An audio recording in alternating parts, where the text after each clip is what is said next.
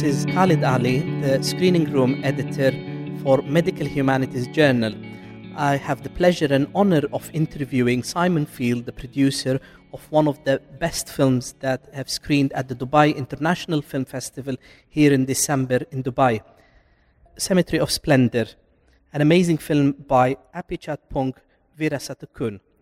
Simon is uh, one of the film producers uh, Simon is no stranger to the film world. He's been director of the ICA Institute of Contemporary Art Cinema, followed by being the director of the Rotterdam Film Festival, and then he moved into producing films and worked with Apichatpong on more than one film. I will let Simon introduce himself.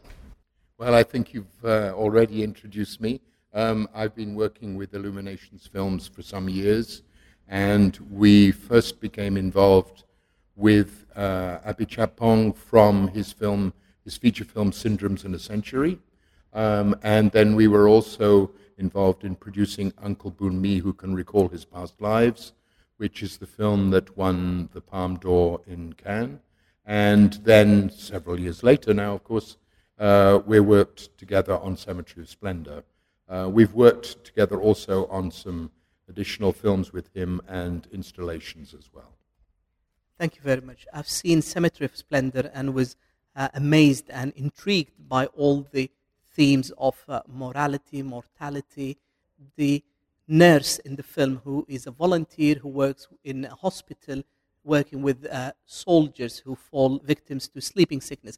Can you tell us more about Cemetery of Splendor, how it was conceived, and why you would recommend it to doctors and healthcare professionals in the UK and indeed all around the world? I think one of the intriguing things about Apichatpong is that his films always touch a little bit on autobiographical elements. They also touch on working with some of the same people that he's worked with over the years, which includes the actress uh, Jenjira Pongpas, who is in this film and was in Uncle Me.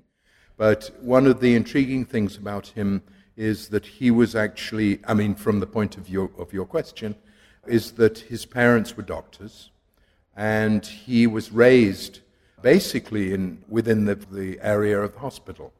So he's spoken in interviews when talking about Cemetery of Splendor of how, as a young boy, he was fascinated by medical things, by looking at things through, you know, examining small objects, and uh, and time and time again in his films, this reference to sickness and illness has come up from the very beginning of his work, his second feature, Blissfully Yours, also opened on a person who was sick. But for instance, Syndromes and a Century is a film that was also very much focused on a hospital.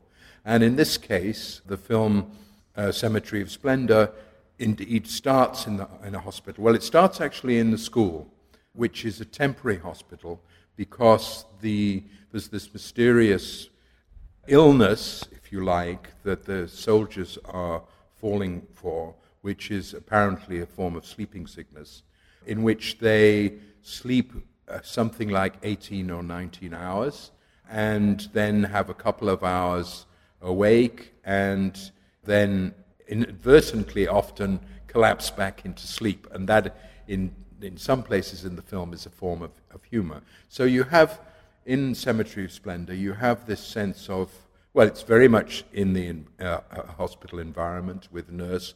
And you mentioned the fact that, well, his, his regular actress and, and sort of collaborator on this film, Jenjira, who has, in real life and in the film, obviously, a very badly damaged leg. She had an accident, and the, the leg is quite disfigured. And this is a very important part of, of the film, as one sees later. But the film really is a sort of romance in that she comes to work and, as a volunteer and begins to build up a close relation with one of the patients, one of the who is also an actor who he's used in other films. And one of the nice things about the environment is you have a sense that the families and others relations are visiting the hospital, spending time, and this young man doesn't have a companion. So Jenjira starts to talk to him, And gradually, although she has an American husband, she begins to fall for him in a way. And so she cares for him in a way that is both uh, parental and affectionate.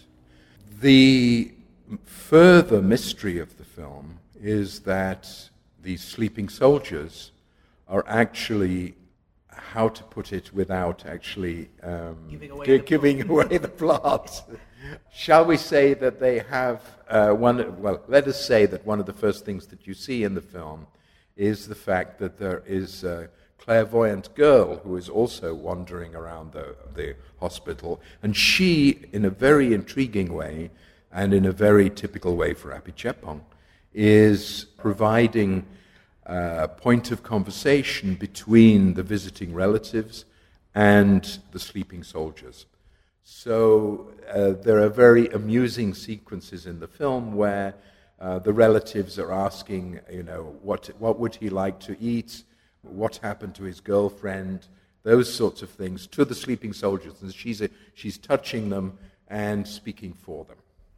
Wonderful. Uh, the film can be read uh, at so many levels, and, and I was fascinated. And I think it's one of those films that you get more on repeated viewing.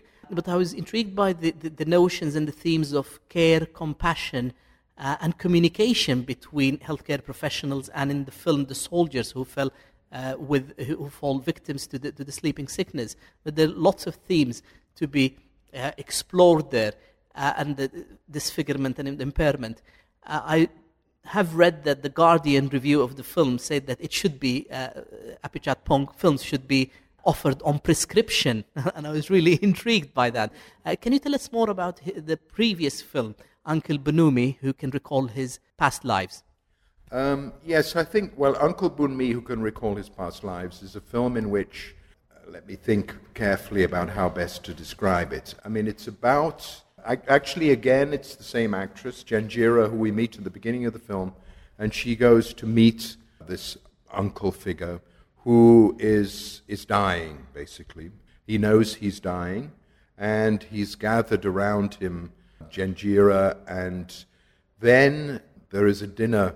They're sitting around the table at dinner, and various strange ghostly encounters take place.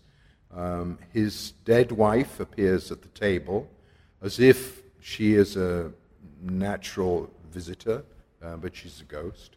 And then, even more magical and uh, enchanting in a very particular way, um, is the appearance of his son, who disappeared years ago into the jungle because he um, began to, uh, I suppose, began to have a relationship with, with monkey fingers, and he returns as a monkey ghost. So there's a scene of him joining, to everybody's astonishment, he joins the, the table for dinner and tells, tells his father about it. And the film is very moving because every, this little group escorts Uncle Boonmee as knowing he is dying into the jungle, into a cave, and we see him passing away in the, in the cave. So it's about death, and it's also about Uncle Boonmee who can see, uh, he refers on, in several occasions to his past lives. And one of the important things, or one of the, shall we say, frequent things in Apichatpong's work, is the coexistence of what we might call the present world, and not necessarily the past world, but the simultaneously present world of, of ghosts and spirits. And so that one has, in a sense, in his work, and you see this also in Cemetery Splendor, in a rather uh, surprising and amusing way, as you know, this idea of the reality, shall we say, of of people's past lives of ghosts, so a sort of coexisting. That there's a way in which he makes us, or, or in a way in which he expresses Thai beliefs. He comes from the north of um, of Thailand, and, and b- both these films were shot in the northeast of Thailand. And there, there are many folk tales and folk realities in which there's real presence given to uh, ghost figures or past lives or etc. Thank you. It's obviously, as I said, it works on so many levels the mystical, the spiritual, as well as the visual uh, Im- imagery as well. I was fascinated by one scene in, in Cemetery of Splendor where the, uh, the two lead characters, the, the nurse, uh, and the soldier, leave the cinema, and then it merges into the scene where the soldiers are lying in hospital uh, with those uh, fascinating lights that uh, help them in their dreams.